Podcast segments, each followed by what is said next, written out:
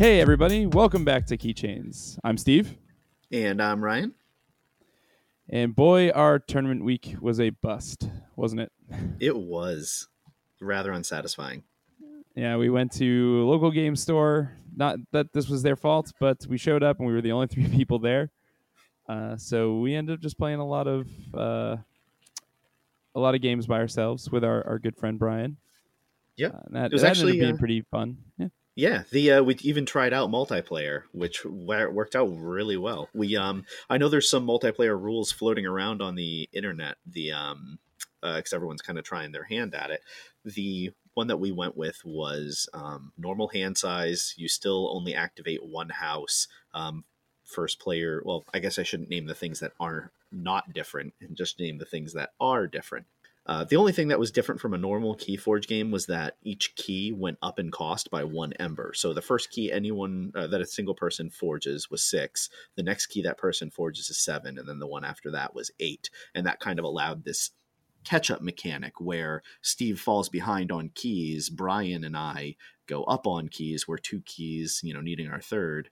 Steve then is able to craft a little quicker to catch up to the to that second key where we are and work on his ember without you know blowing us away. Um, and it worked out really well. Uh, there was some weird targeting stuff where like if it was a we decided that if a card referenced a singular opponent, then you just chose an opponent for that card to affect. Um, otherwise, if it was all enemies or all creatures or whatever, then it was you know all of them. Um, but it was it was really fun.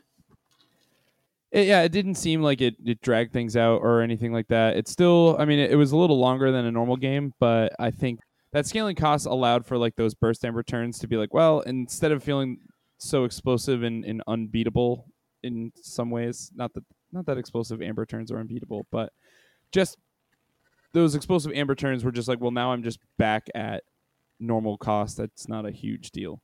Yeah, it kept people from just stealing the game out of nowhere because they needed a little bit more ember than usual. Yeah, I still got my butt kicked, but that was fine. Uh, and then we just It was played close. a couple of other games. yeah, it was a good time. Yeah. My uh, Richard the Scaled deck, it's still, um, it's just so synergistic, consistent. I, I don't know. I'm very Yeah, so I had a I had an interesting thought while we were playing that game in particular. It was because it was a moment where we both sat down, and I think our first I don't know six turns went by like in a flash. yeah, Like we knew what we were doing. We sat down, you know, played our cards. There was no question about what we were doing, how we were going to play these cards. It was just here we go. All right, pass turn to you, and I'm you know oh pass turn check, and just kept going. It felt so fluid. It was really an interesting experience. I don't even think in our like Magic play recently, like we've had turns that go. I mean, outside of like land for turn pass, but very true. yeah. So this week has been a week for FFG. Yeah, they posted that that one article that we kind of went over a little bit on the previous episode. Uh, but then shortly after that, they they pro- posted something about their uh, their organized play vault tour. Um, that kind of gives us some details about the prize wall and things like that, which is exciting, but certainly not what I thought it was going to be about. no. Well, so what? So I guess what? Um, what do we know about the Vault Tour so far? So I guess this is outside of the actual organized play structure that they they showed at the time of Triumph, where it's that pyramid where it starts with their chainbound events to you know store championships and kind of scales all the way up to the world tour. This is more of something where they're going to hold side events at big gaming event uh, conventions, uh, where you're going to sit down for on-demand events, get amber shards for playing those events and actually gain access to the prize wall without it being a tur- like a, an officialized tournament. Uh, they're more, I guess, intended for anyone to kind of join in on and you know get some benefits for for playing the game. Very cool. I mean, eh, I'm I'm a little disappointed. I was hoping that these tours would be kind of like, um, you know, when I hear Vault Tour, I'm thinking like, you know, organized play, competitive tournaments, that kind of thing. But it sounds like it's going to be more along the lines of just a like a fun, friendly little side event experience, like you mentioned, without it being like massively competitive, um, which is good and bad. I don't. I, I don't think Richard Garfield is a huge fan of competitive card game play. um, I know that his original ideas for Magic, uh, Richard Garfield, by the way, is the guy that uh, created both Magic and Keyforge. In case you don't know, um, I know he he wasn't really concerned with having high level tournament competitive play for Magic, um, which that kind of went the other direction on him. Uh, so I don't know what his vision is competitively for Keyforge. Um, and obviously, FFG wants to kind of monetize this, uh, which as they should. Um, I know that what's probably going to make them the most money is sealed stuff, not Archon Archon stuff. Um, so it'll be it'll be interesting to see how seriously they take uh, competitive, how that, what their angle is going to be on competitive, how they're going to do their events and everything else. Um, but I'm a little disappointed it wasn't part of, of the Vault Tour at all. So it's going to be a, a little while before we see any announcements um, regarding major competitive play, I think. I think you're probably going to hear more by Tuesday, uh, since that technically all goes live then. Uh, if, oh, okay. It'll be interesting to see what happens on Tuesday. I don't know. Again, it's all speculation. So until we actually know, so I think the we're we're honestly not going to see anything until the 22nd, uh, specifically because that's when the time of triumph uh, time of triumph starts, uh, which I'm hoping the official organized play app or or however they're going to manage tournaments starts then, because that's going to turn on all the things like the official wins and losses and your chains for your decks. Uh, so we're going to start hopefully seeing those decks getting tuned down. uh, but yeah, this is. I think this is kind of a their plan for getting people. This feels like your draft and your official drafts and official seals in in other card games, uh, where you know you're gonna play, you're gonna play for prizes and cool, but this is not what's getting you to the pro tour officially. You know, right. So it looks like their events are starting in March uh, with Emerald City Comic Con in Seattle, which is taking place in uh, March 7th, uh, 14th through the 17th. Uh, then they go to the Netherlands after that, from the 15th not, to the 17th. So actually, wow, gonna, they. Uh, you're not gonna name. You're not gonna name the event. What in mean? the Netherlands? Oh, I, oh no! I. good God. Um, it really doesn't affect us. Let's just say that because uh, I'm not flying to the Netherlands to play. but if you're in the Netherlands, go go look up the the Fantasy Flight games. Uh, this is the the this vault is open article because uh, then they'll they'll go over all of the events there. Uh, but then following that is Adepticon, which is on the 27th and 31st in uh, Illinois. Adepticon is is a pretty big uh, event. I know a lot of people who go there. Hold on. So that'll be interesting. I don't. I haven't heard about if anybody in our friend circle is actually going, but we'll we'll find out from then. And then April 27th to the 28th is a Denver, Colorado event, seemingly to be determined, or at least they don't have a, a name published there. Uh, I didn't go look at that event, but the one that I was actually interested in outside of another particular one is the one that's happening on May 25th through the 26th in Atlanta, Georgia. That's at the Cascade Games event. I'm not sure what that is, uh, but it looks like it's FFG only. So that looks neat. Yeah, I mean, it looks like we looked at some of the other events that were going to be occurring there, and it's it's things like X Wing and L5R, um, just yeah, like a, a horde of FF, uh, a horde of FFG um, products being uh, on display. So I don't know if it's limited strictly to theirs or um, if that's just the only stuff there. Yeah, I don't know yeah, so if anybody knows, send us an email or or let us know because uh, we're curious uh, if it is exactly or if it's only FFG or if there's other things going on there.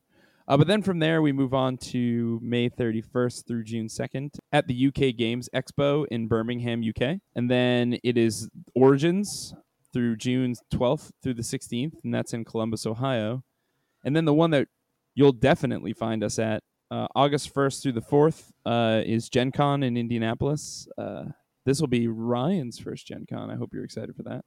I am very excited. I didn't realize it's the first through the fourth. That's a lot of days of Keyforge. Uh, I don't know if they're actually. Oh, I mean, I think it's because again, it's the Vault tour, right? So you're just going to sign Right. up and do it. So it's just going to be on demand. Like they'll just fire off pods and, and go. Unless Right. we're unless I'm missing something from that article, which I don't feel I am. I read it twice last night. Uh, they're they're definitely going to be a lot of of KeyForge at Gen Con. Uh, and then it goes to uh, Krakow, Poland, uh, August 25th to the uh, 20. I'm sorry, the 22nd through the 25th. Uh, still to be determined on the ticketing information on that or where it's even going to be. Uh, and then they have some planned events in Germany, Italy, and Spain, but there's no dates on that. Uh, so there's a glaring problem with this event schedule, isn't there? Though. Yeah, there um are no events on the East Coast whatsoever, and there's only one event on the West Coast in Seattle. So if you're in the like, well, I guess Southwest could go to Colorado. I don't. My geography skills are failing me now. Um, but if you're in the Southwest, the Southeast, or the Northeast, you don't have a lot of options as far as where you can go. You're gonna well, actually, Sou- uh, Southeast has Atlanta, Georgia. So really, it's just Northeast that's kind of hosed a little bit. I mean, we've got um, you know, Illinois. Uh, we've got Illinois, Ohio, Indiana, but I mean, that's still not an easy trek. Um, I guess that's probably the same for anyone in Florida trying to get to Atlanta. But it still still feels bad. It's surprising too. They don't have like an event in New York, although I'm sure that rental fees and the, the logistics are would be expensive. So maybe FFG is like, look, we already sunk a ton of money into getting this game off the ground. Maybe we'll wait and get a little bit of revenue in, and then we'll start renting space in New York City. Yeah, it just seems like with PAX East, and maybe it was just a timing issue, but it seems with PAX East kind of around the corner here that it would make the most sense to to have had something for that event. But I guess I guess it just didn't happen. I did hear that there's some KeyForge happening there. I just don't I don't know if it's a this official Vault Tour stuff. But yeah, so I- guess what would you like to see in in the Vault Tour? Well, so what I'm what I'm hoping when we go to um, Gen Con and possibly Atlanta um, is like I, I from what I understand, it's going to be sealed events. It's going to be Archon events, um, and they're just going to be like you walk up, uh, you register to play. Um, they wait until however many. Usually, it's a pod of eight typically for any of these things. Although for Archon play, it might be more people. But they um, they wait for enough people to show up, uh, and then they take you over to a table, sit you all down, and you play a couple rounds. Um, and that's cool and all. I'm used to doing that from like the um, uh, the Magic events I've been to. But I'd, I'd like to have I'd like to see some kind of tournament structure, like even if it's just a uh, like a one day um, eight event tournament with you know a, a cut to the top four and then a winner, even like something like that would be interesting to see. It would be really cool, and it would only be a single day. Um, I don't know what the prizes would look like for that, but uh, maybe a bunch of decks.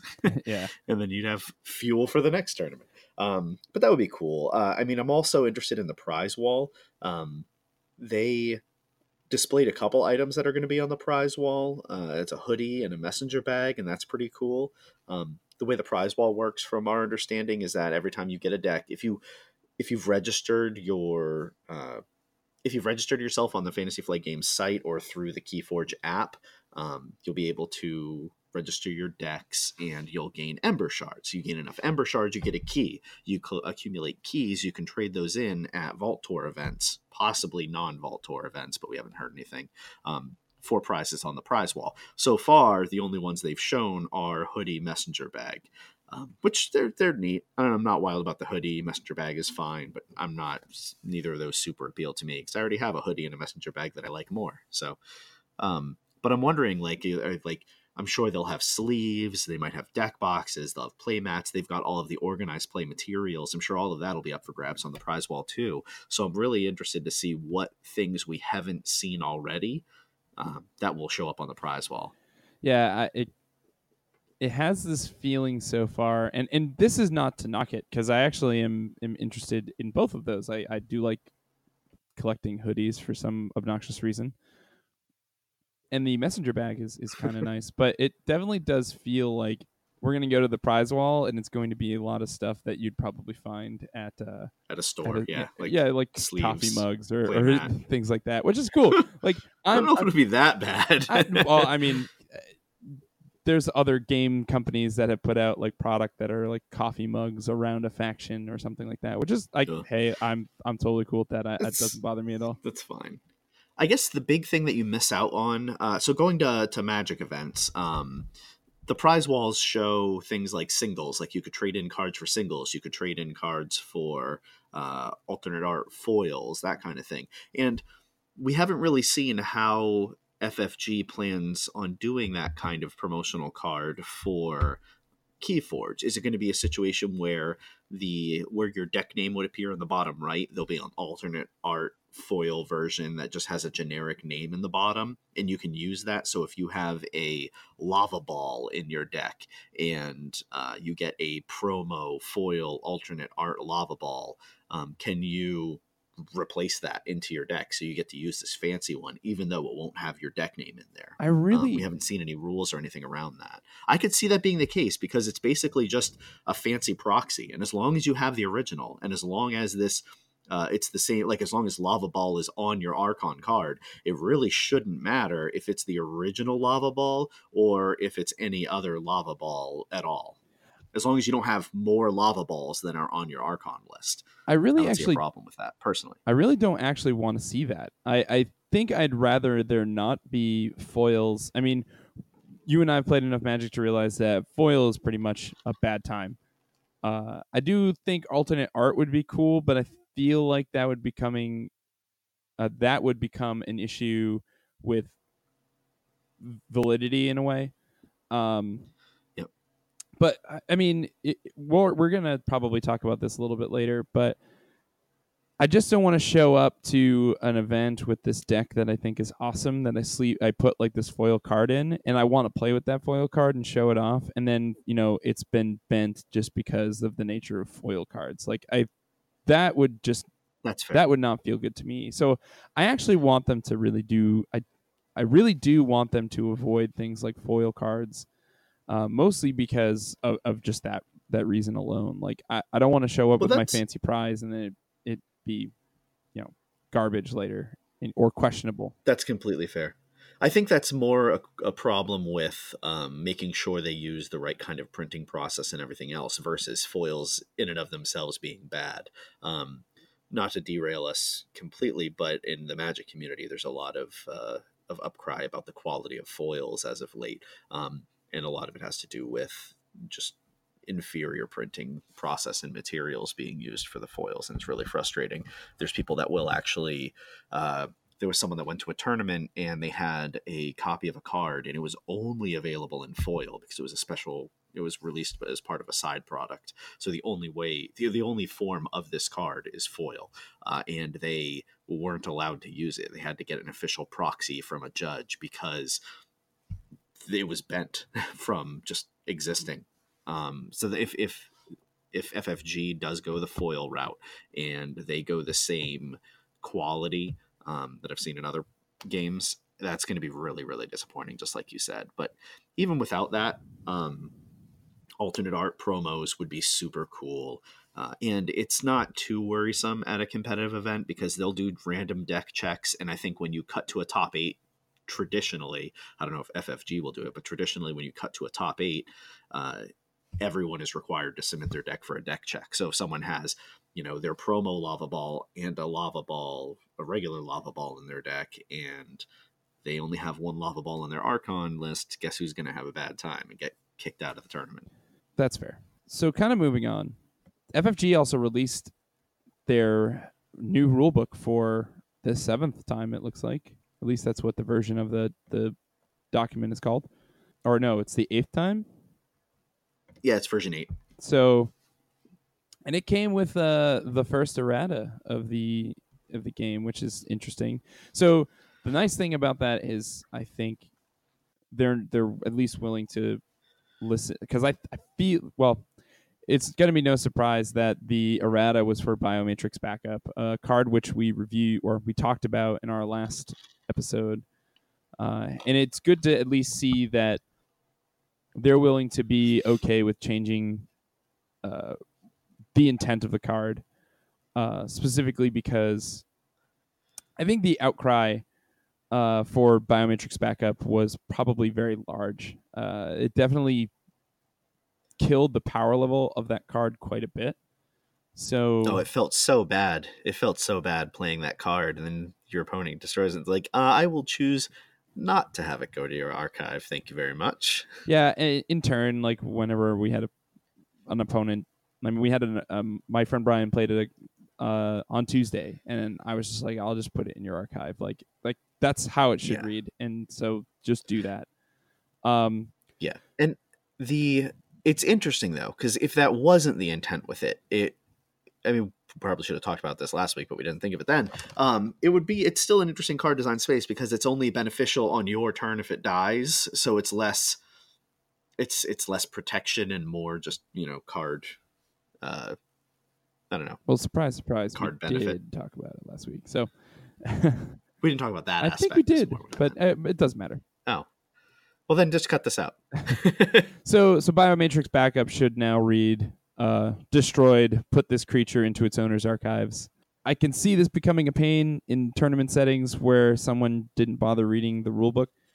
Uh, hopefully, that's not the case. And but I mean, ultimately, really, what it comes down to is it's going to slow things down when you play this card. If someone hasn't read the rulebook, because you just call a judge over and be like, "Can you please, you know, inform my opponent of yep. the errata," and then move from there, or you know again, playing miniatures games, miniatures games have tons of errata, and the thing that we used yep. to do is just print that out, the rulebook out, and you know have it in our bag in case of, you know, you can't do that thing. You're like, well, actually, here's the official, you know, PDF from Fantasy Flight Games saying yes, actually, this is the case, and and so that shouldn't shouldn't need to call a and marshal if, over for that, but if you do, uh, you know. Yeah it's not a big deal. Every in the tournament um, rules and regulations you're required to have a copy of all errata all rule documents on hand as you know, the tournament organizer is required to do so. Right. um, i believe that uh, players are allowed to refer to the rules or, or request the rules um, at any time. Uh, i may be mistaken about that. I'll have to double check. Um, but I believe, yeah, I believe that they're they're entitled to those rules, whether it's uh, through definitely through a judge or a marshal. Um, they may be able to just refer to them on their own. That's part I'm not sure about. Right. So the next thing that uh, kind of helps this game clean some things up a lot is uh, they've changed how the pit lord and Restringuntus uh, interaction works. Uh, so what they've changed to is, or I shouldn't say they've changed. They've clarified that if you're ever in a position where you cannot do something or you must do something, must, uh, cannot will take precedent over other effects. So if you have a like if the classic combo here is Pit Lord requires you to choose dis um wow Pit Lord requires you to choose dis as your house every turn and then effects like control the weak or restringuntus where you would choose a house and then that person cannot play that house you effectively would lock them out. Now what happens is is if you can't choose the house that you must choose you can choose a different house. Right. So if i have my pit lord out i can't choose dis and then my opponent tries to be cute and plays control the weak and chooses dis they basically just wasted their card. Right. Or, you know, it, it become Restringuntus becomes kind of a, a creature right. that is locking the other person. So effectively, restringuntus still has a, an effect actually. It's just now backwards from what his actual effect would be. So now right. he's he's locking you out of dis instead of keeping you in dis. Uh, yeah, interesting. So so that's super cool. I'm glad that they made that change because uh, it I don't actually know how it was programmed in Crucible, and hopefully it was programmed correct. I never actually ran into uh, that that instance because I actually don't own a Pit Lord or a Restringuntus, so I never I've never now, actually seen that, that happen. Rule? Now, is that a rule change or is that just a clarification? It was under the uh, frequently asked questions uh, of the rulebook, Okay. so I don't think it was a effectively a rule change. It was just a clarification on the rules. Gotcha. It was something that probably wasn't spelled out. It's just there's a fair few of those things. Um, Right. For example, uh, the least and most powerful, how you choose a group of least powerful, how you choose a group of most powerful, and how that works. Um, this is another thing to get clarification in the uh, the updated version eight rules. Um, essentially, th- the way it works is that if something tells you to choose the X least powerful creatures or the X most powerful creatures, um, you start with the most powerful ones. So uh, a good example is um, the uh, was it the Fate of Three, Uh, three fates. Fate of the Three, Three Fates. Wow, yeah, I, I was close. I had Fate. I had three in there. That's the thing. Uh, so Three Fates um, is an action for Dis, generates an Ember, uh, and when you play it, destroy the three most powerful creatures. Well, let's say the three most powerful creatures are Power Seven, Power Seven, Power Five. Um, you could incorrectly make an argument that the most powerful creatures are not three. There's only two most powerful creatures, a seven and a seven. So you do as much as you can and you destroy just the seven power creatures. These, uh, the errata, the FAQ clarification says, well, no, where the three most powerful creatures are the seven, the seven, and the five. Um, it goes into a lot more detail uh, than it should, but the common sense translation of it is that basically the three most powerful creatures can be in descending order, and you stop until stop when you hit the third. If at any point you reach a tie, so if there were uh, the three most powerful creatures and there were four creatures with power seven, then the active player chooses which three. Right.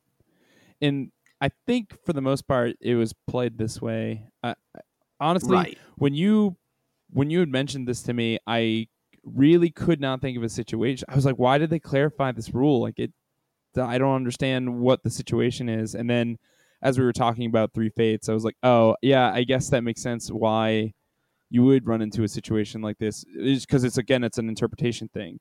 Yeah.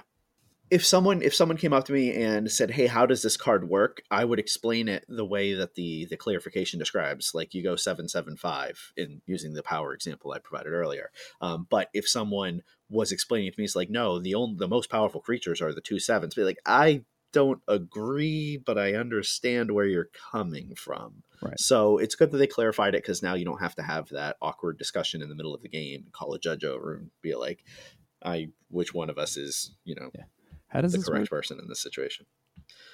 Yeah. Um, so moving to the next uh, piece of the FAQ errata clarification um, is destroyed. Um, the FAQ has clarified that if multiple cards are destroyed simultaneously, they're put into the discard pile simultaneously, and any non-destroyed abilities cannot trigger. Um, if a card has destroyed, uh, or rather a destroyed ability, the effect automatically resolves bef- uh, immediately before the card would be destroyed, which is also before it leaves play. So there's cards that. Um, uh, so Bad Penny is a great example of why a lot of this matters. Um, there is a card that I cannot, for the life of me at the moment, remember. There's a card, Stealer of Souls, that says uh, after an enemy creature is destroyed, this is a creature, by the way, after an enemy creature is destroyed fighting Stealer of Souls, purge that creature and gain one ember. Bad Penny is a creature that says destroyed, return Bad Penny to it, its owner's hand, I assume, or to your hand. I don't have the text in front of me, but okay. Um, so if you have Bad Penny, which is supposed to return to your hand, but you have it fight Stealer of Souls, which says purge that creature, how do you resolve that effect? And this clarification is supposed to kind of do that. Um, so the way it works is uh, the kind of mental trick, and it's not a literal, you know, interpretation of the rules, but the kind of mental trick I employed is that if something has a destroyed ability, it's kind of like think of it, thinking of it as before destroyed. So if Bad Penny is going to be destroyed, she counts as being destroyed, but before she goes anywhere, her destroyed ability triggers, quote unquote, finger quotes that you can't see, and she would go back to your hand prior to the Stealer of Souls uh, purging her. So she never actually goes to the destroyed pile, but you know, on the the checklist of things that happened, the destroyed checkbox is marked off.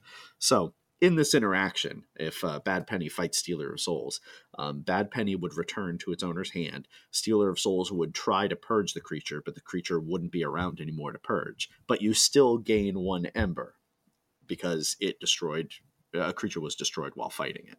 So it's one of those things that's kind of can be unintuitive in certain interactions, just the way that the the, the cards are worded. Um, there's not really a great, fantastic way of rewording these things. Well, especially since they're physical objects that are you know already in print. Um, but the clarification does help kind of guide you through how to handle destroyed interactions. And hopefully, my explanation didn't make things worse instead of better. I, I guess alternately, there is another interaction that would seem like it would work the same way as Stealer of Souls, and that's actually Seeker Needle. Uh, it's just an artifact that has an action: deal one damage to a creature. If this damage destroys that creature, gain one. But the reason why it doesn't work this way is because Bad Penny isn't the criteria for the card being or for the amber to be gained. So she her existence doesn't need to be there for the card for you to gain the amber from Seeker Needle. Where alternately, Bad Penny's existence is required to be purged by the time it's destroyed. So if she doesn't exist on the table anymore, the Stealer of Souls ability doesn't does not resolve. Uh, well, I should say the the purging aspect of it does not resolve because you can no longer purge her; she doesn't exist it's weird. It's it's yeah. We we could probably spend a good half an episode going over the nuances of destroyed, but I think we've we've uh, probably exhausted uh, short term patience on the topic. Right. So the the next part, uh, I brought this up mostly because I actually played this thinking that it would work this way, and it does not. So healing zero damage does not trigger effects that require you to heal damage. Uh, so if an ability uh, heals a creature, remo- you remove the specified amount of damage from the creature. If the ability fully heals a creature, remove all. So that is just the rules text for healing. So their clarification here is that any creature can be chosen to be healed by a card effect that heals. So you can target something at full health with a heal effect, even if it doesn't have any damage on it. However, if no damage is removed from the creature, has not been considered healed for the purposes of card effects uh, that reference healing. So there the one card that I immediately thought of, which is the card that I played totally wrong, is Vigor. So Vigor is an action. It is heal three damage from a creature, or heal up to three damage from a creature. If you do, gain one amber. It also gives you an amber when you play it. So my trick was, oh well, I'll just heal the creature for three, even though it doesn't have any damage on it, and still get the purpose, like the effect of the card, because that was just where my brain was at at the time. Um, but it does not do that. Uh, you cannot if you did no healing, you do not gain the benefit of healing effects. Makes sense. But you can still um target things with it, which is relevant. Right. So if you need to like the the one thing the one tactic I think I've learned lately is if I have a card in my hand, keeping it there a lot of the times is gonna is just mm-hmm. slowing me down. And if it's of my house and it gives me an amber, you know, playing it for the amber instead of discarding it is probably the better idea. I mean, I again, you I don't have to discard the card and I don't have to play it, but if if I'm just running into a, a situation where I'm not going to be able to to use this card anytime soon, if I can't foresee me needing to use this card in the next three turns, I generally yeah. just play for the amber just so I have it and then it's on the table and I didn't throw this card in the trash and, and not use it. Yeah, I'm of the same thing. You just flip a card for amber because I mean, so if my my kind of decision making process for this is that if the card can make a substantial impact on the board, so you know uh, a board wipe or um, something that'll steal a ton of my opponent's ember, if it has a substantial impact on the board, then I will hang on to it for at least a few turns. Um, for something like a like a steal ember effect, if my opponent is far away from generating that much ember, I might just cycle it to get the ember off the card itself even though I'm not going to get the effect. Um, a good example is Miasma. Uh, Miasma is an action that generates an ember when you play it. Um, and when you play it, your opponent skips their next Forge a Key step. So sometimes my opponent might have zero ember uh, and i might be at five and i'm going to say i'm not going to hang on to this miasma especially if my hand doesn't have a lot of shadow i'd rather get a new card um, but i want that ember still so i'll still play it get my ember the part about them forging a key is completely irrelevant in this situation um, but that will allow me to cycle through a, a, little bit faster and get some benefit where otherwise it's just a dead card sitting in my hand. It's almost like having a permanent chains um, at that point if you're not going to use it for multiple multiple turns. Uh, and chains are awful because drawing cards is awesome, and chains prevents you from drawing cards. right.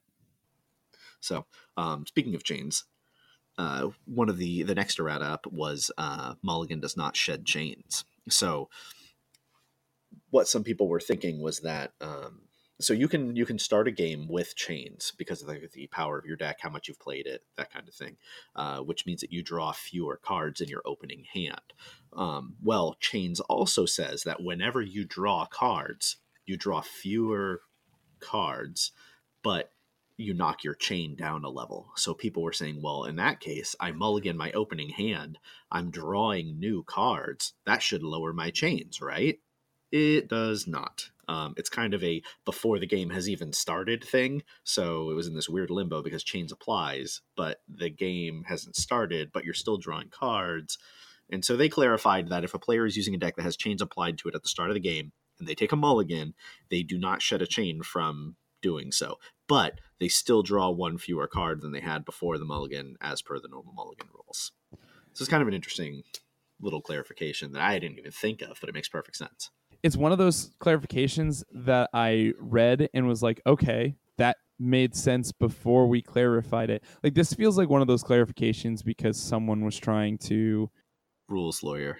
Yeah, rules lawyer or or kind of grammar their way through it and and I Right. But at the same time, I kind of kind of like we were talking about with the most and least thing. I I get what they're saying. Like I mean, I don't agree with it. I think that the spirit of the rules is such that it should kind of be common sense. But you know what? Rules as written when it comes to any sort of you know tournament environment, if there's prizes on the line, um, you know, rules as written are rules as written, and it's chains say that whenever you draw a card, which would be including a mulligan, the way mulligans are rule uh, worded, you drop a chain, and you know, technically, so it's good. It's good that they clarified it. This is actually yeah, really good for for competitive, uh, looking forward at any sort of competitive event. It's good that they're jumping right on top of this stuff and clarifying things. Because how miserable would it be to go into a tournament um, and go up against someone that has a really really powerful deck and has chains because they have a really really powerful deck they're like okay i'm just going to mulligan a couple times and i'm going to start the game with no chains even though i start with fewer cards in my opening hand because i'm just going to fill right back up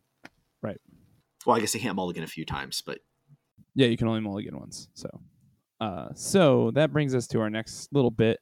And just a quick note, uh, we this isn't all of the errata changes or clarifications that posted in the new rulebook. We'd highly recommend you go download the rulebook from the Fantasy Flight website and read through them yourself.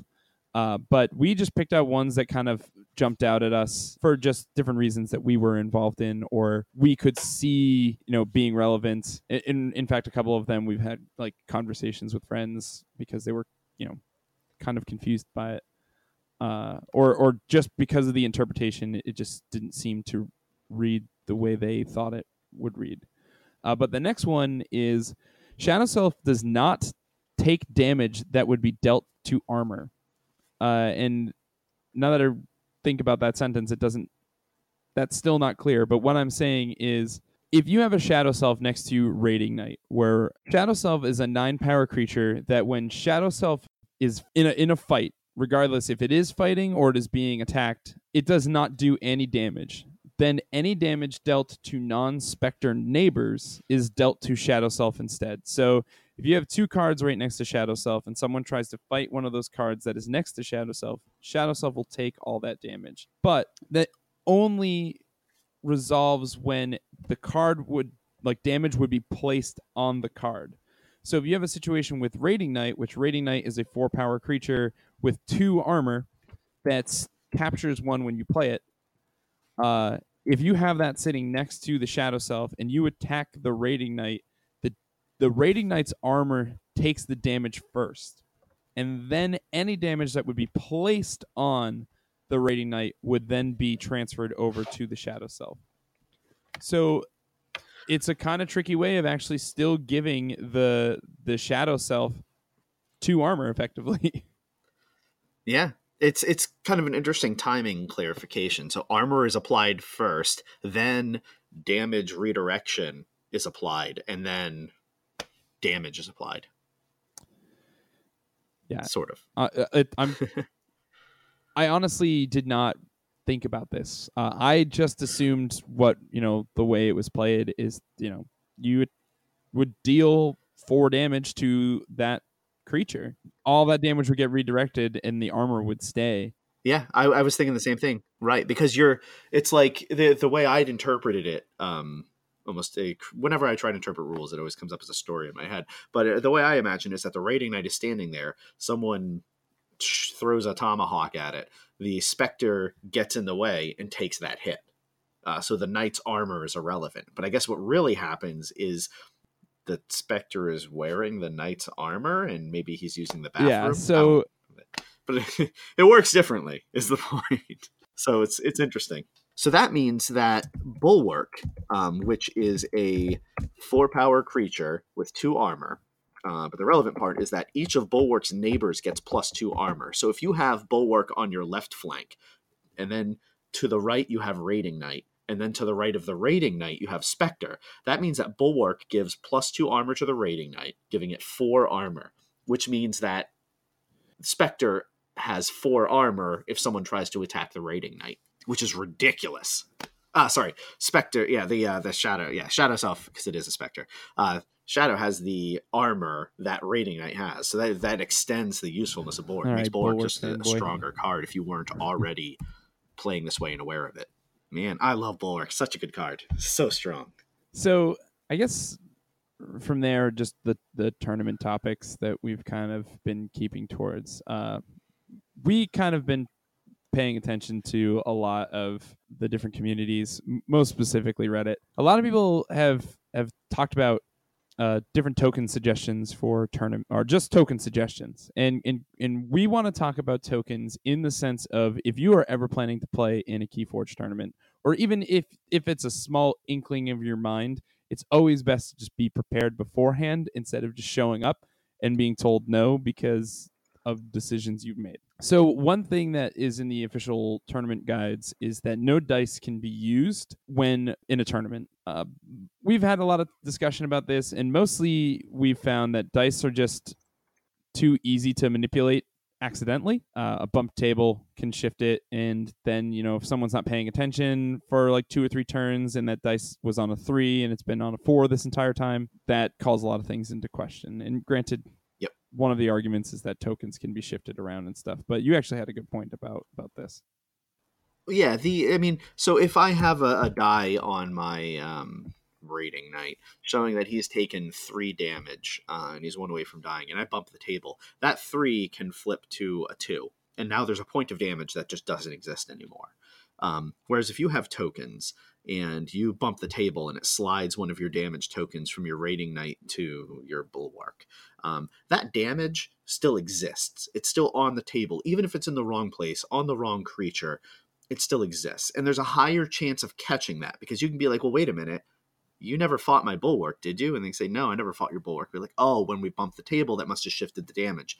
That must have been on the raiding knight. It's a lot easier to correct a situation like that than it is to correct uh, a flipped die because you have to remember what the value is and not just count up and make sure that everything makes sense. Right. So the next one is one that I is like one of the few times where I'm like, oh, I wish people would read the the tournament guides because this would just help them going forward through the effort that they put in. Because the thing that I've I've really enjoyed with the game and watching what people make is like watching the the, the different creations they come up with for for keys because they're there's the fanciest part of the game. If you look at the starter box, like those keys are pretty fancy for cardboard pu- punch out keys. Uh, they look cool. So people go through and they make their look their their cool looking keys and they're all black or they're copper, silver, and gold, which is you know it's fine if you're playing with friends. Super cool. Trust me, like I love when people make cool stuff. But if you're going to a tournament, those keys must be red, blue, and yellow and easily discernible on whether they're unforged or forged. They can't be like, this is my unforged pile and this is my forged pile, and you're kind of moving around because then again, it's just another one of those situations where it can be very ambiguous about what's happening. The the act of actually flipping like a flat piece or a flat something is really hard to accidentally flip over without you know you arm sweeping and they hit the table or whatever. It's more you have to try. Yeah, you really have to try to flip those over. So you know we're not playing Pogs.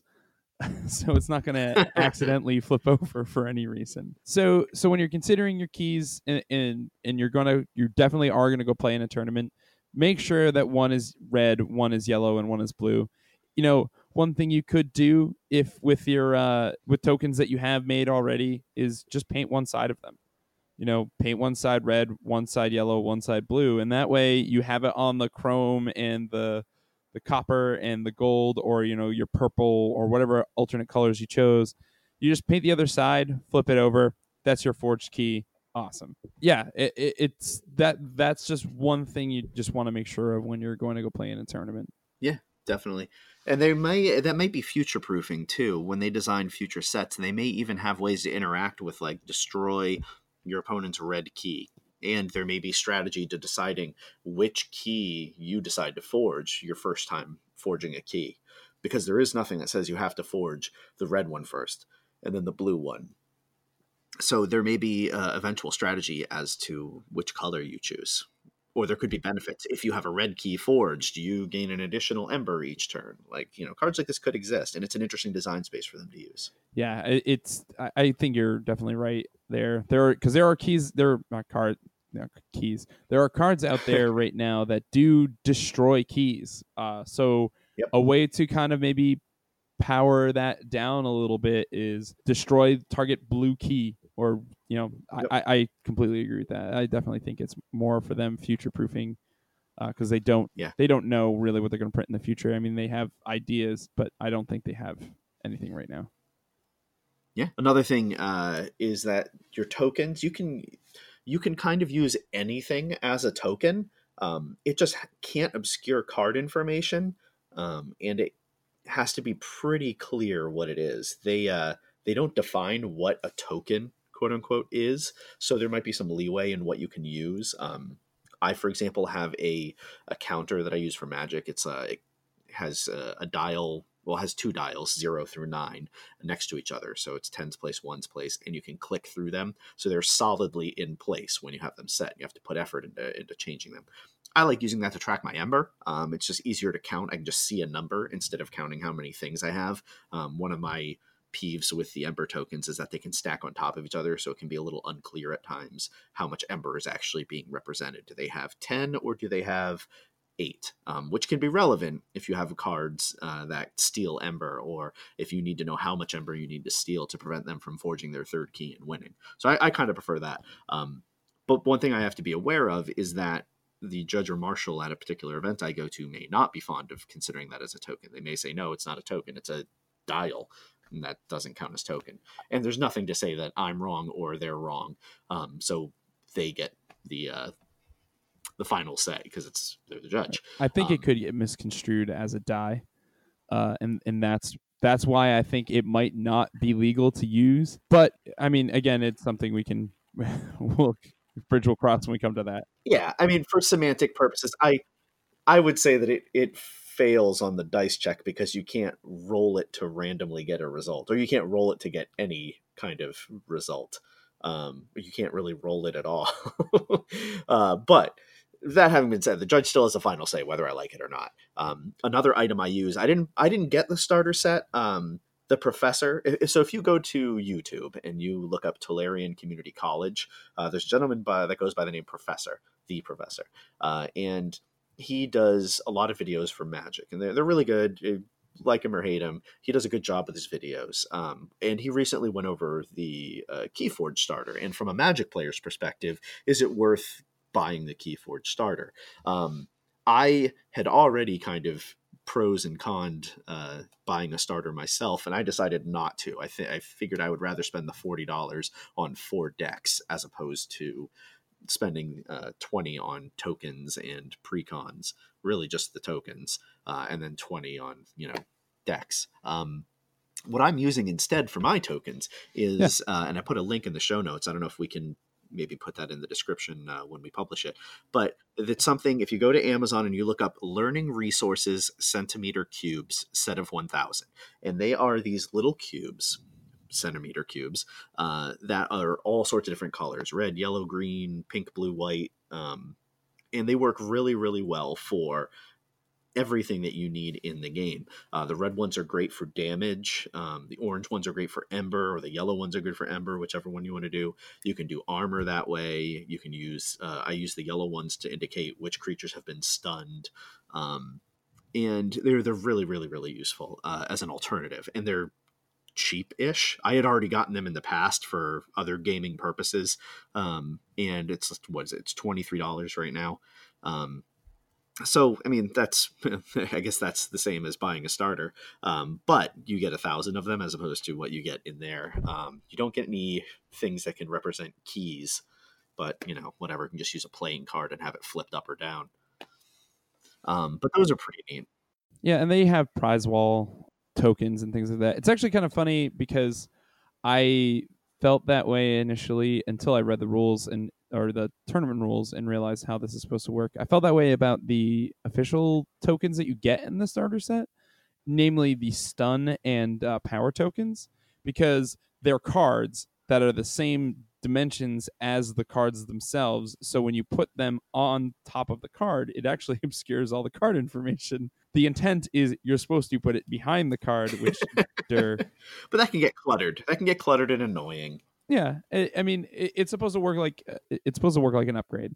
So it it is what it is. So that kind of comes down to like the chain tracker card as well, uh, which I actually hate that the official chain tracker.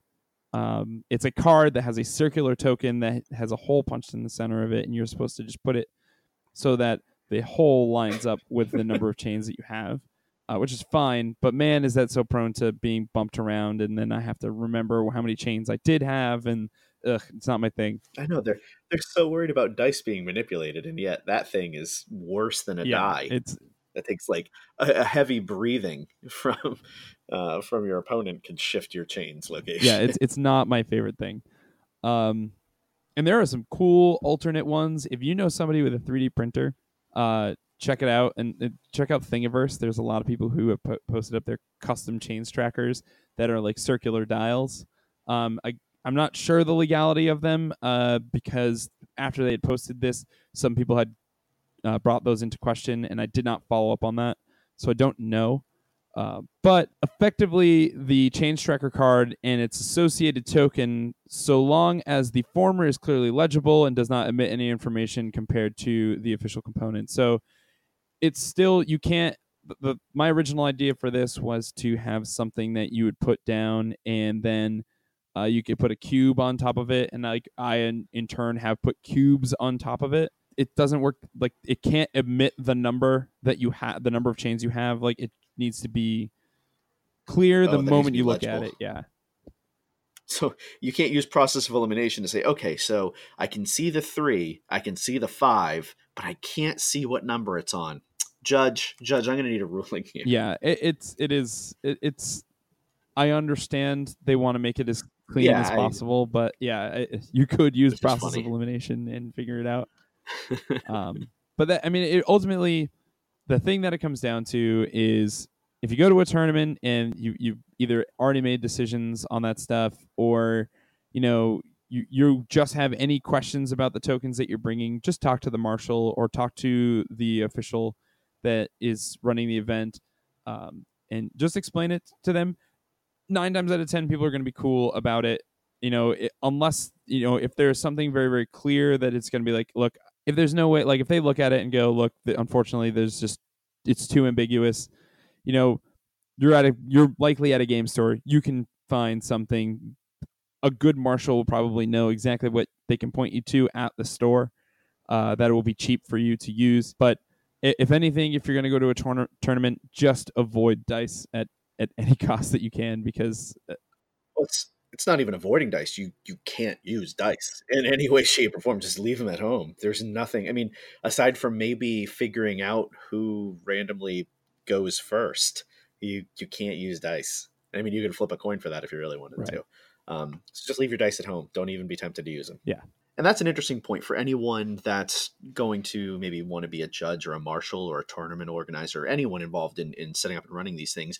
Have a supply of tokens that you personally approve of. That way, if a player brings in uh, a bunch of dice, not realizing that's illegal, or they bring in tokens that you don't feel comfortable with them using, um, maybe there's naked ladies on them you have something that you have already approved that that player can use in their in their games. They don't have to take them with them, but like you can bring them over to the table. Be like, okay, use these. This means this. This means this. This means that, and you you know that they're going to be representing things appropriately for that game. Um, what you don't want to do is have uh, two players both show up with no acceptable tokens and then get paired against each other, and then okay, well, what do we do? I can't mooch off my opponent's tokens, uh, and he can't do the same. So I guess we'll just remember everything. Um, that would that would really be annoying, and then you have to scramble for tokens and everything else, and it's just it ends up being a little bit of a uh, a mess at that point. So lesson pre-learned here: bring your own tokens if you're going to run an event, so that you have some for uh, for those that maybe run something a little awkward. Yeah, and and honestly, if you're if you're into playing tournaments and you and you want to have like clear, you know, tokens for for the game, check out Etsy. I I've gone through Etsy and and, and how new this game is. There are people putting out ridiculously cool tokens and keys and things like that on Etsy, and they're gonna be obviously at an upcharge because a lot of these people are kind of making these in their spare time. Uh, but definitely support those too. Uh, if FFG isn't putting out like their own official, you didn't buy the starter set key, key uh, keys and tokens. Like check out Etsy and or or just your local. I mean, even Amazon. Like some people have posted some stuff up there, although that gets dicey uh, with third party resellers Ah. and things like that. So uh, see what you uh, did yeah, there. that was uh, that's terrible.